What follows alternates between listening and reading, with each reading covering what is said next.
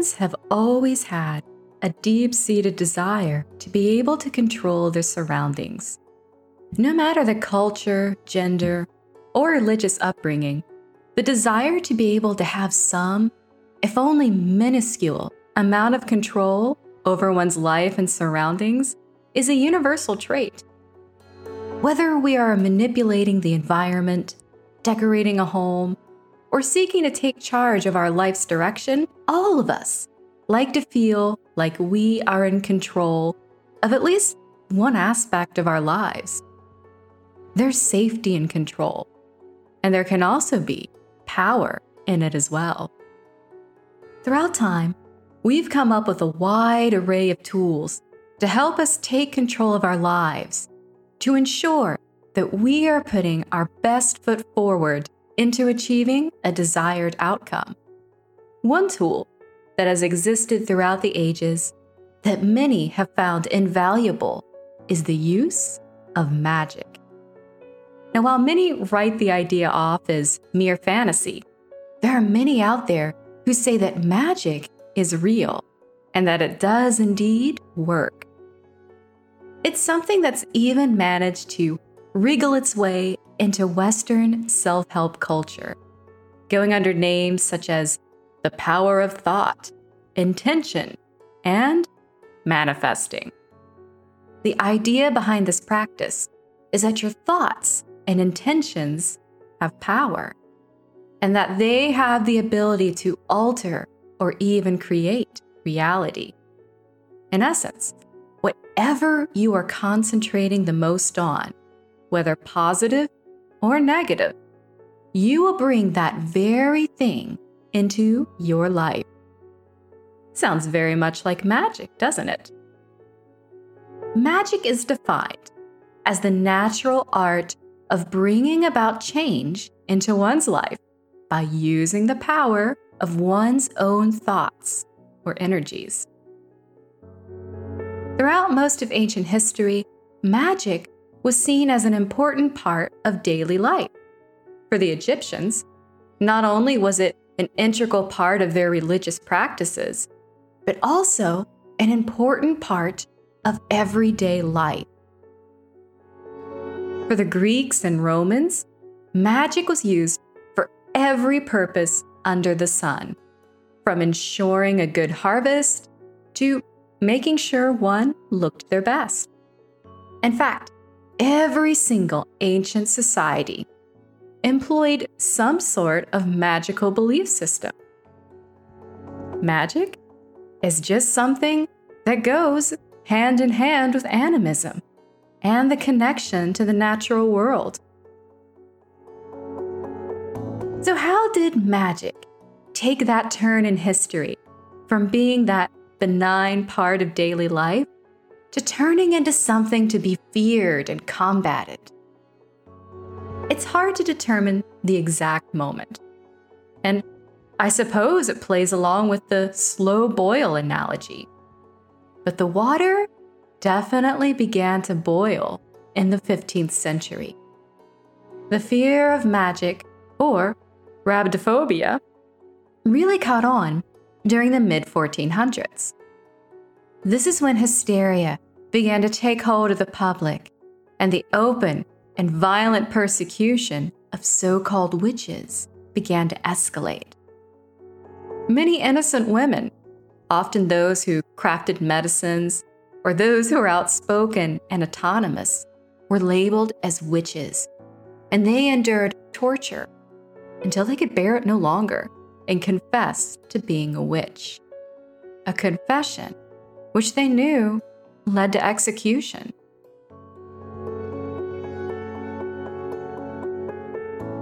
Part of the reason for this was the intensely patriarchal society, one that, during these times, believed that women were lesser and should be subservient to men. Any woman who did not bend to the will of a man or who was outspoken and strong was seen as a problem and often labeled a witch. Now, another source for the hysteria was the corrupt religious leaders of the time. You see, back then, priests, and bishops, they wielded a healthy amount of power. And even royalty sought favor from and even answered to them. Once any of these men acquired that taste of power, they soon became obsessed with it. As they say, power changes a person and often corrupts. The interesting thing about that type of power is that it often breeds paranoia. Once a person obtains such a level of influence and the comforts that come with it, they soon become paranoid of losing it. It eats away at them, and they begin doing all they can to ensure that that power remains theirs. The common way they attempt to secure their power is by convincing the public that they were destined for the position, chosen and appointed by God itself. However, even that won't be enough to bring security.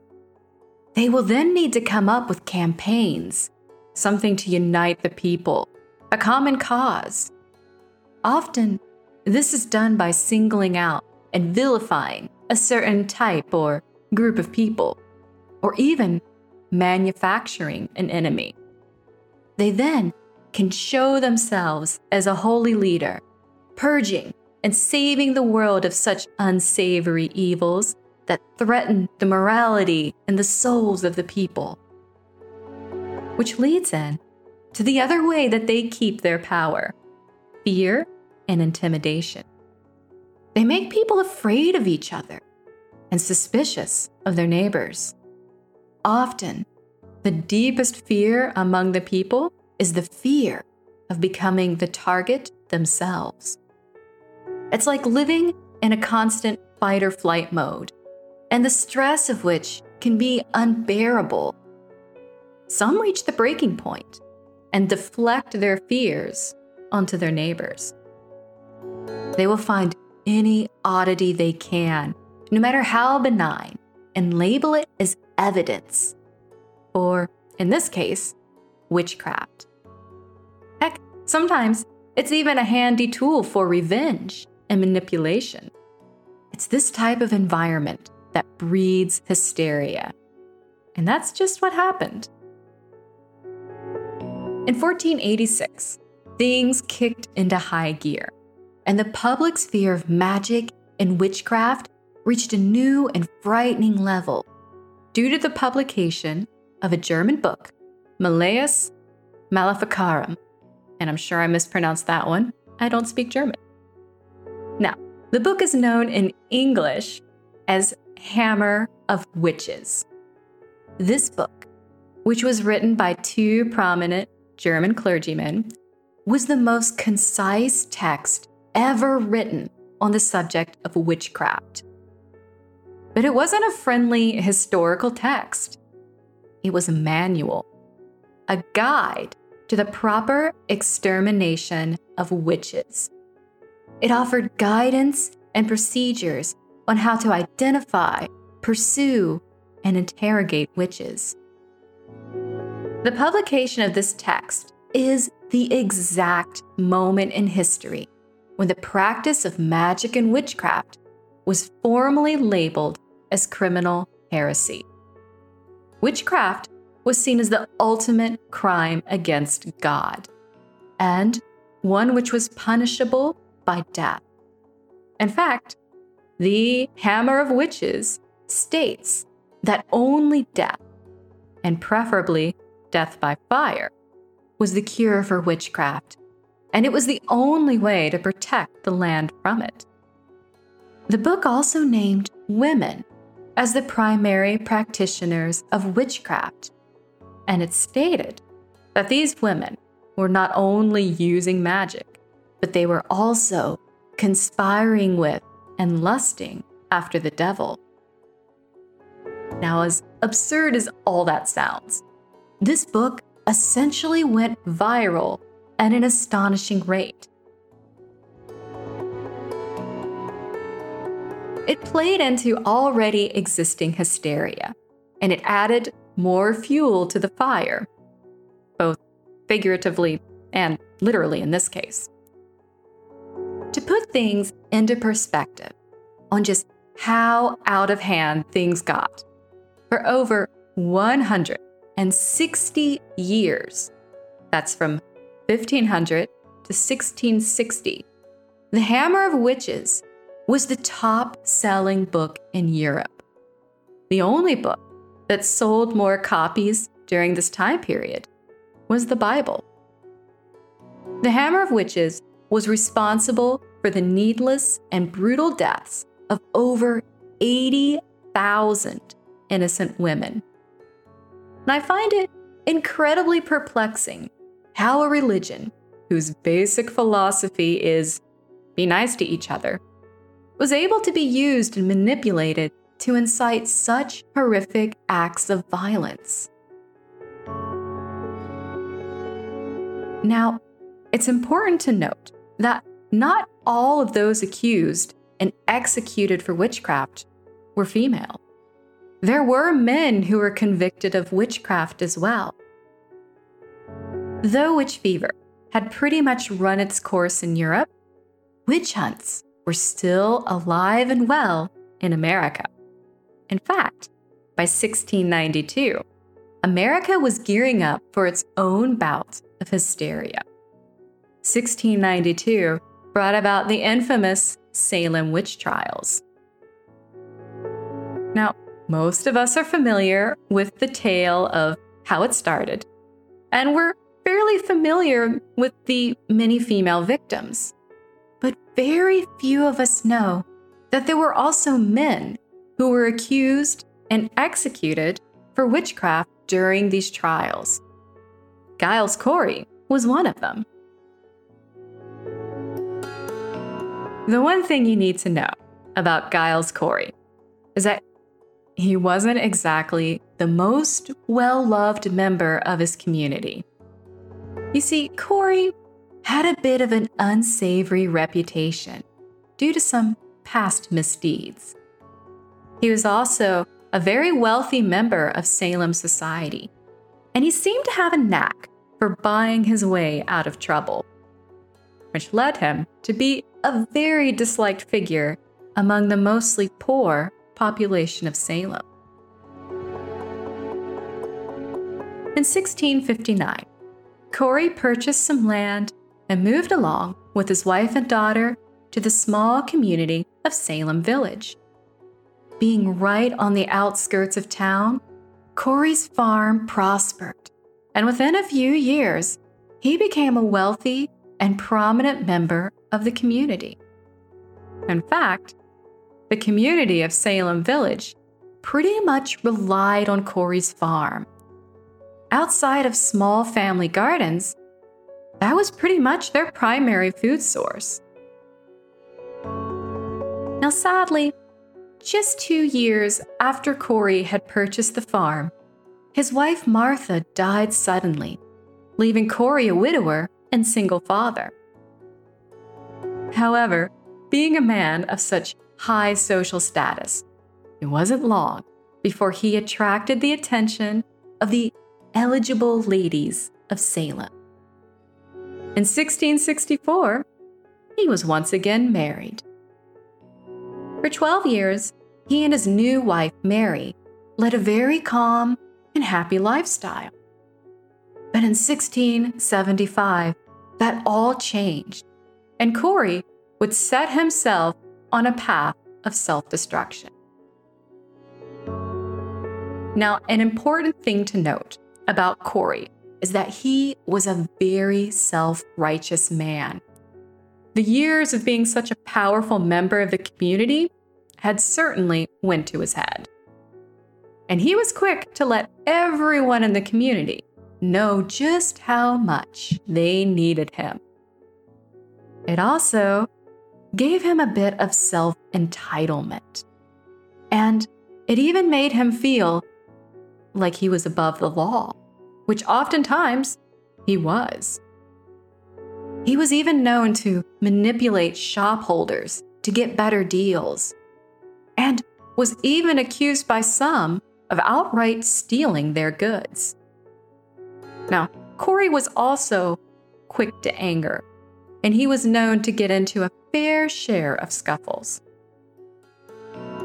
It's unknown if he had a mood disorder or if he was just a fan of the bottle, but either way, Corey had a reputation for having an unpredictable temper. In 1675, it came to light at just how unhinged he could become. One day, while making his rounds on the farm, he caught his farmhand, Jacob Goodale, stealing apples from the storage shed. Furious by the theft and seeing it as a clear act of betrayal, Corey went into a violent rage. He viciously beat the farmhand, using any object within reach as a weapon. And with one well placed blow to the head, Jacob Goodale was dead. Corey then cleaned himself up and made his way over to the police station, claiming that during his rounds he had discovered his beloved farmhand dead. When the police arrived with Corey to the scene, it was quite obvious to everyone in attendance that this was no accident. Corey was accused of murder and a court date was set. There were a variety of witnesses who testified about Corey's temper and his cruel and manipulative tendencies. But the winning testimony was that of John Proctor, who said that he had overheard Corey confessing, perhaps even bragging, to others about what he had done. In the end, the court found him guilty. But since Corey was such a high ranking and wealthy member of society, he didn't receive any jail time. Instead, he was ordered to pay a small fine as reparation to Goodale's family. Now, when word got out how this man had bought his way out of jail and essentially got away with murder, Corey's reputation was ruined. Many saw him as a threat and only tolerated him because they knew the town relied on his farm. This incident even put a strain on his marriage, and he and Mary divorced soon after. So it's probably no surprise that when the witch trial fever spread across Salem, Corey soon found himself a target. In 1691, Corey, now 70, was living a very different life. And he thought his troubles from years ago had long since been forgotten. He had a new wife, Martha. Martha was an incredibly kind and patient woman, and Martha was able to do what nobody else ever had. She was not only able to keep Corey out of trouble, but she seemed to change his whole personality. He was calmer, happier, kinder. She got him accepted into her church, and it seemed that both were now accepted, possibly even loved members of the community. Then, in 1692, Salem caught witch hunt fever. And it's one of the most well documented cases of mass hysteria. At first, Corey and his wife attended the trials and even supported them.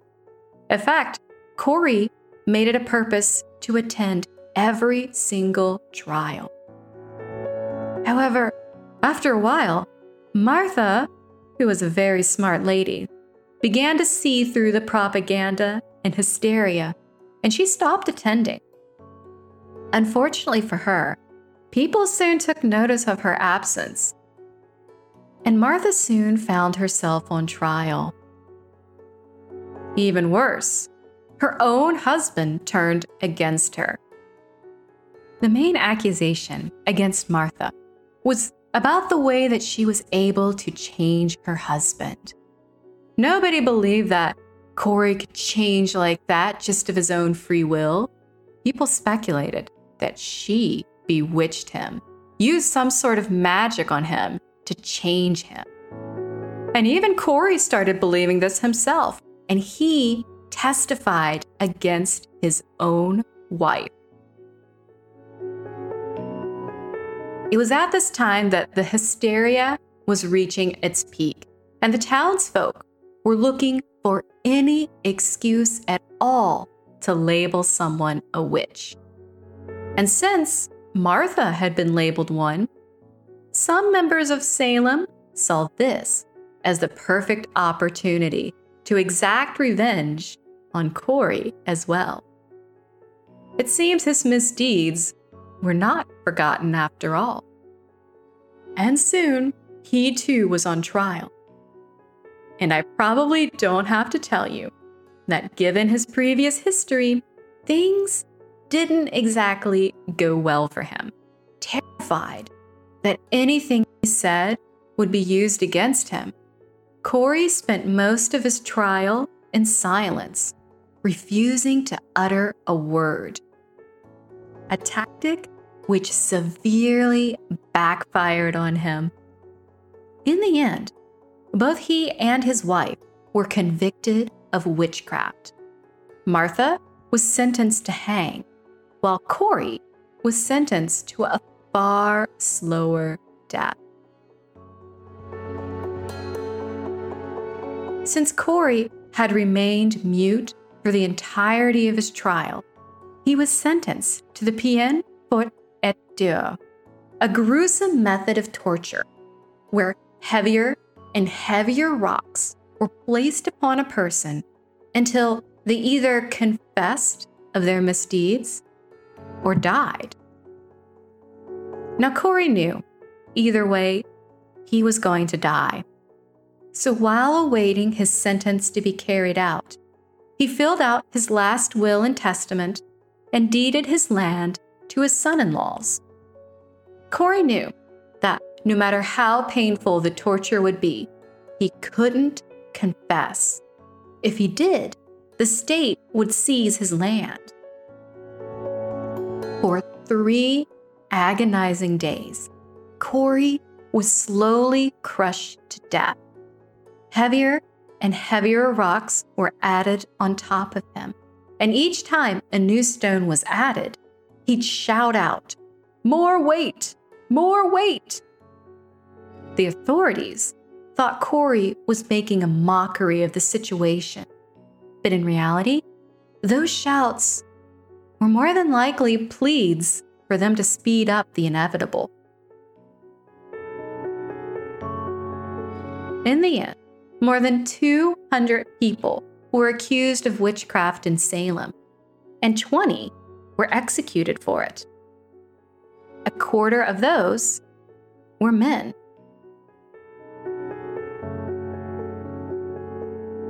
The fear of magic in history was really twofold.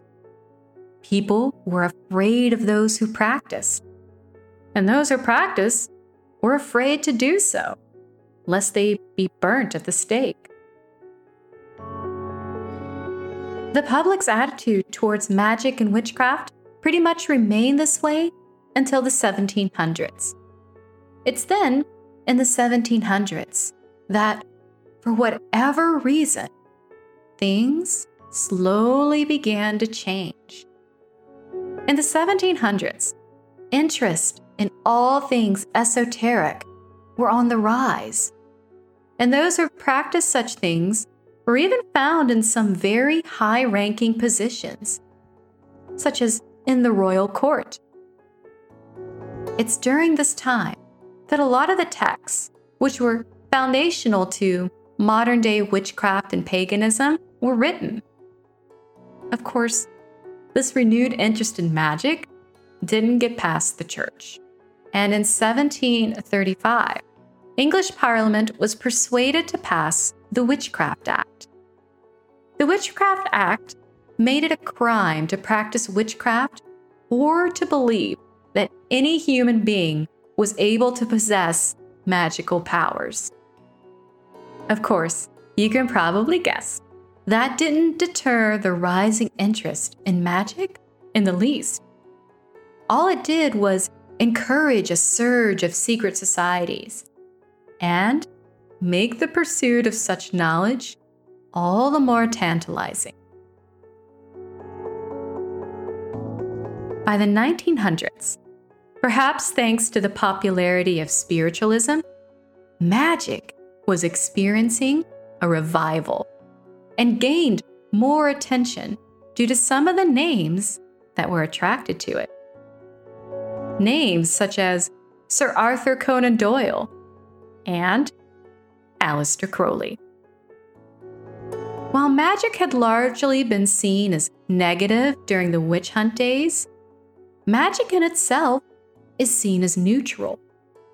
It's not inherently good or bad, though often it's broken down into two different categories white and black magic, or right and left handed path. Now, you might be wondering if magic itself is neutral, why do we have those two very distinct categories? Why do we break it down as either being strictly good or strictly bad? The main definitive difference between the two is all about the intention cast. For instance, if you are doing spell work to bring about a certain circumstance, like more money in your bank account, into your life, that's considered white magic. However, if you cast a spell to bring about harm to another person, that's considered by many to be black magic. Many modern practitioners of magic will say that you should only ever practice white magic, as any black magic you do come back to you. That particular belief primarily comes to us from the magical or moral code of Wicca.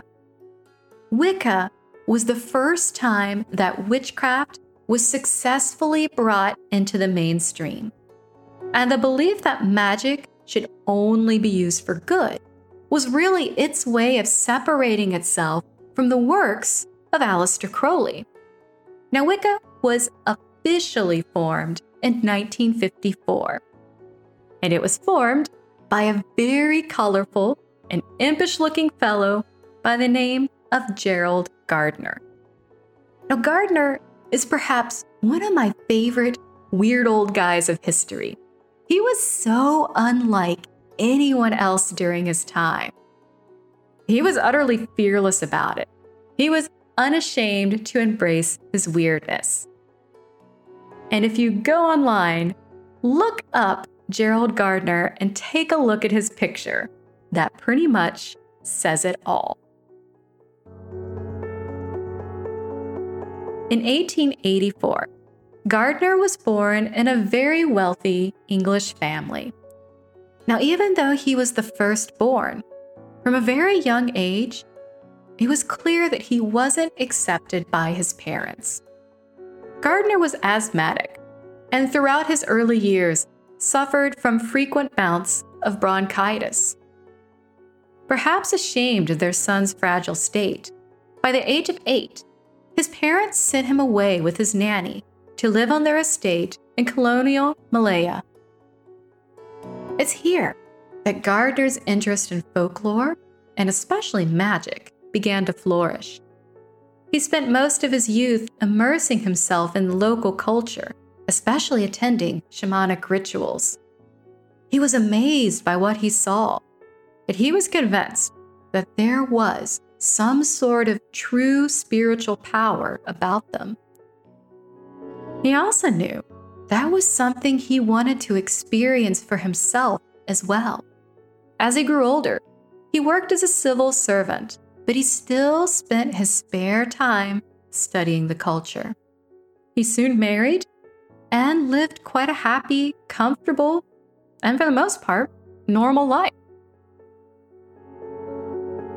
In 1936, Gardner retired and moved with his wife back to England. He purchased a lovely and private home with a large garden in the upscale area of Highcliffe. Now, Gardner immediately stood out from his neighbors. He had this shocking white hair that seemed to rise up well above his head, and he had an equally brilliant beard that went well below his chin. It was here in this lovely property where Gardner wished to unwind and let loose.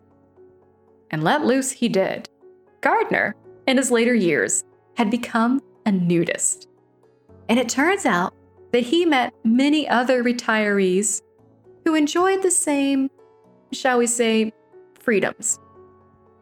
Gerald's circle of nudist friends, which included respected members of high society, met weekly at his home, and during the warmer months, enjoyed all natural garden parties. He essentially created his own backyard nudist colony.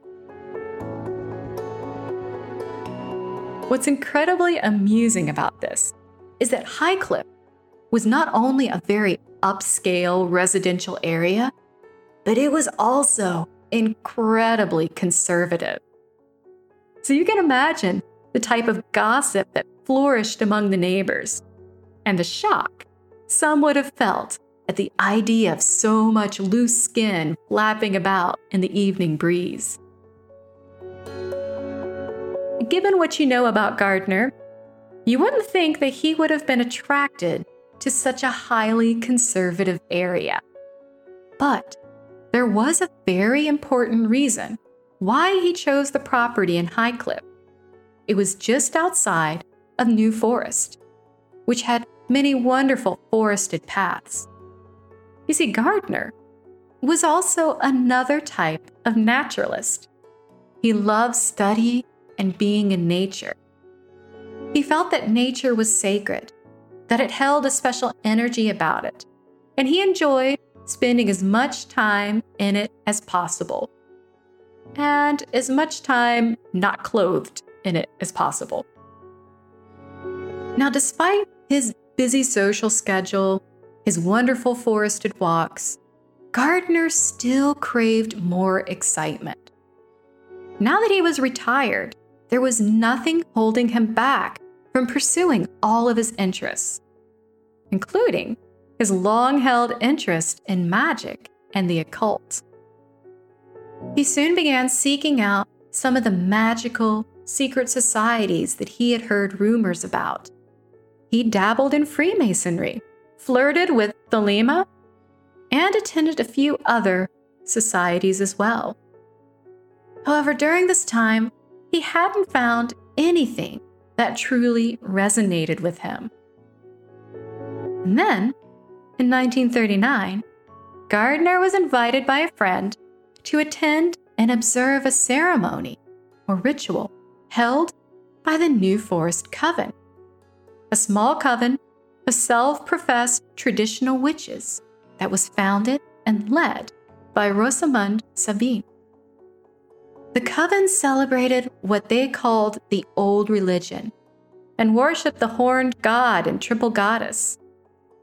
It was an experience that was completely new to Gardner, and it turned out to be quite the turning point in his life shortly afterwards he was officially initiated into the coven.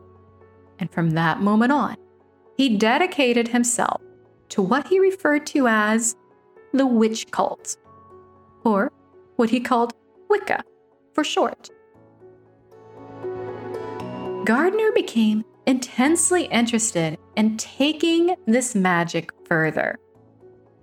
And one day in 1940, after being frustrated by his enlistment being rejected by the British military, Gardner began to wonder if it would be possible to use magic to help his country during this desperate time. On a cold autumn night in 1940, the coven gathered together by the seaside to conduct a powerful ritual, one that was meant to keep the Nazis from invading England by sea. They lit a large bonfire, cast their circle, and created what Gardner referred to as the Great Cone of Power.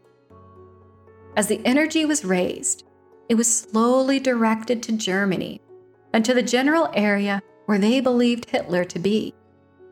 When the energy's power had reached its fullest potential, the coven members began to chant the command You cannot reach the sea, you cannot come.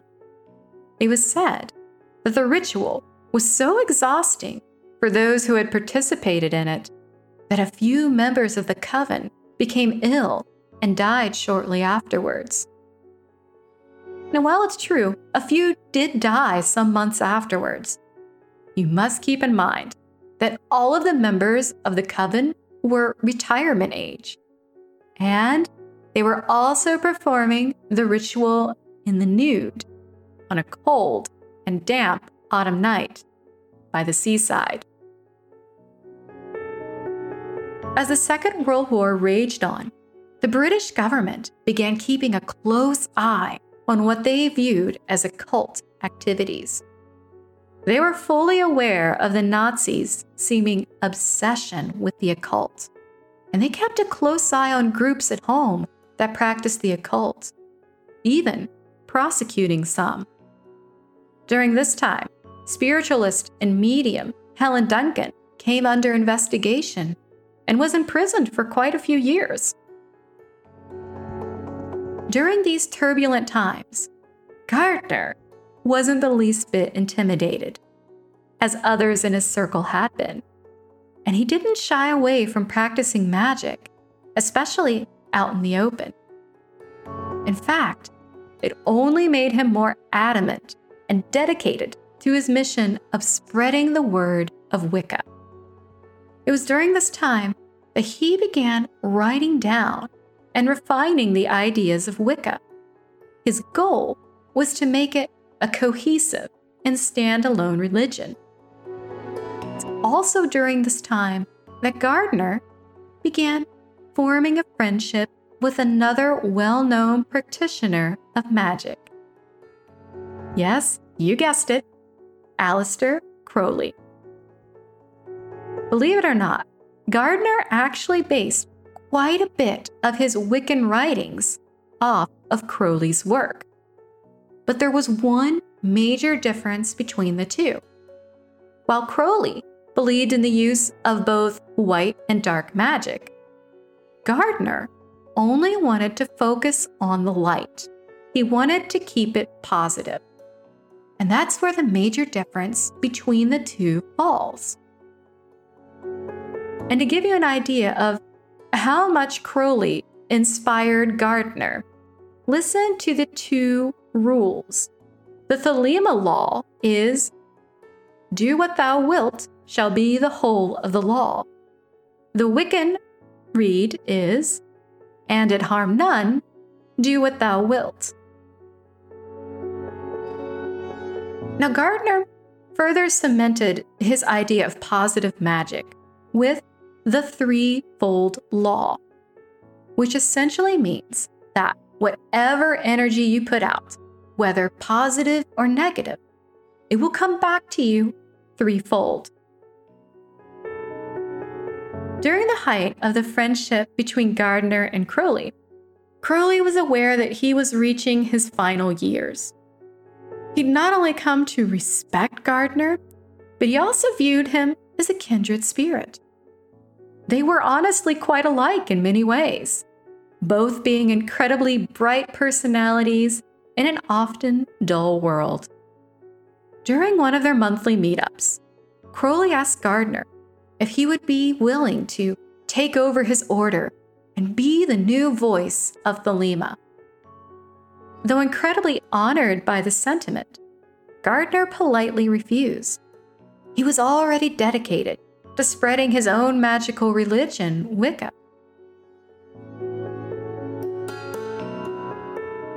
Gardner was absolutely determined to make Wicca mainstream. And that's exactly what he did. He fearlessly wrote articles, appeared on a variety of radio interviews, calmly dispelling misconceptions about magic and witchcraft, and in the process, attracting a whole new audience. While these interviews may seem like no big deal today, back then, especially during the 1940s, it was a pretty risky move. Believe it or not, the Witchcraft Act of 1735 was still in effect. And one could still run the risk of imprisonment up until its repeal in 1951. In essence, up until 1951, to publicly proclaim yourself a witch was illegal. By promoting Wicca during that time period, Gardner was actually doing so at great personal risk. Even after the Witchcraft Act was repealed, Britain was still a very orthodox and conservative society. Really, any religion outside of Christianity was often treated with wariness and distrust. And anything related to magic or witchcraft was often still met with strong opposition. Even though the repeal of the Witchcraft Act was backed by one of England's most prominent figures of the time, Winston Churchill, who also happened to have had a keen interest in matters of the occult. Remember, his popular V for Victory sign was suggested to him by Crowley. After 1951, Gardner became more bold in his efforts to promote Wicca, and he freely promoted it to his heart's desire. It was also during this time, from 1951 to 1954, that he once again began to refine Wicca, turning it into a full fledged religious system. He incorporated a variety of texts and beliefs into this system. He borrowed from English folklore, shamanic magic he witnessed during his youth. He borrowed a lot of the symbols from Freemasonry, and many of the rituals and creeds were borrowed from Crowley's Thelema. Most of the popular magical tools used throughout modern day paganism, whether Wiccan or not, came from Gardner. The athame, the wand, chalice, cauldron, triple moon, pentagram, and most importantly, the Book of Shadows, all came from Gardner. The original Book of Shadows was essentially Gardner's personal workbook. It contained all the spells and rituals used in Wicca, as well as all of his working notes, marking what did and did not work during gatherings.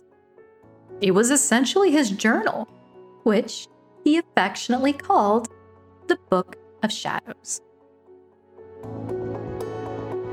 In 1954, Gardner officially launched Wicca as a magic based religious system and published his first official guide to it Witchcraft Today. He also opened Britain's first museum of witchcraft, all in attempts to call as much attention to himself and to Wicca as he could. In 1959, he got his big break when he was interviewed by the BBC, which he had an audience of 12 million. From that moment on, Gardner was propelled into fame and followers flocked to him by the hundreds. At the dawn of the 60s and the cultural revolution that brought about, Wicca grew in popularity and soon made it into the mainstream. By the time Gardner died in 1964, Wicca had become a thriving global faith.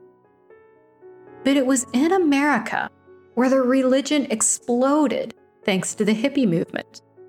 By 1970s, it had made its way into mainstream American culture with festivals, and was, and still is, one of the fastest growing religions in the Western world.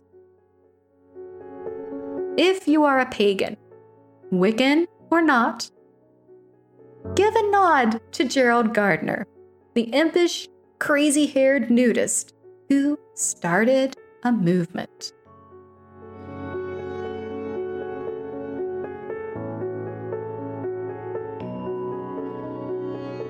What's interesting about these stories is it shows how the attitudes about practicing magic and witchcraft went full circle. It started out as this accepted part of daily life, then it turned into the fear, and now we're slowly moving back to the point where it's accepted again. What makes magic and witchcraft so popular in today's society is its inclusiveness. It's also feminist. It has a connection to nature and it has that really desirable idea for many of that inner spiritual power that is very real.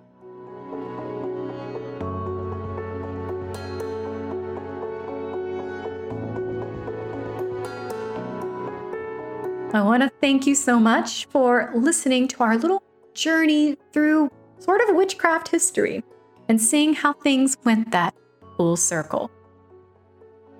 If you enjoyed this episode, feel free to check out our website, nighttideradio.com.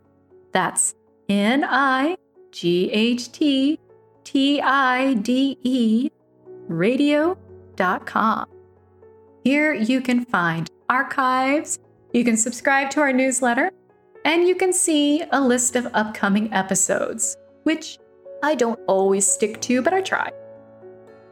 You can also find us on iTunes, Spotify, TuneIn Radio, any place where you enjoy listening to podcasts.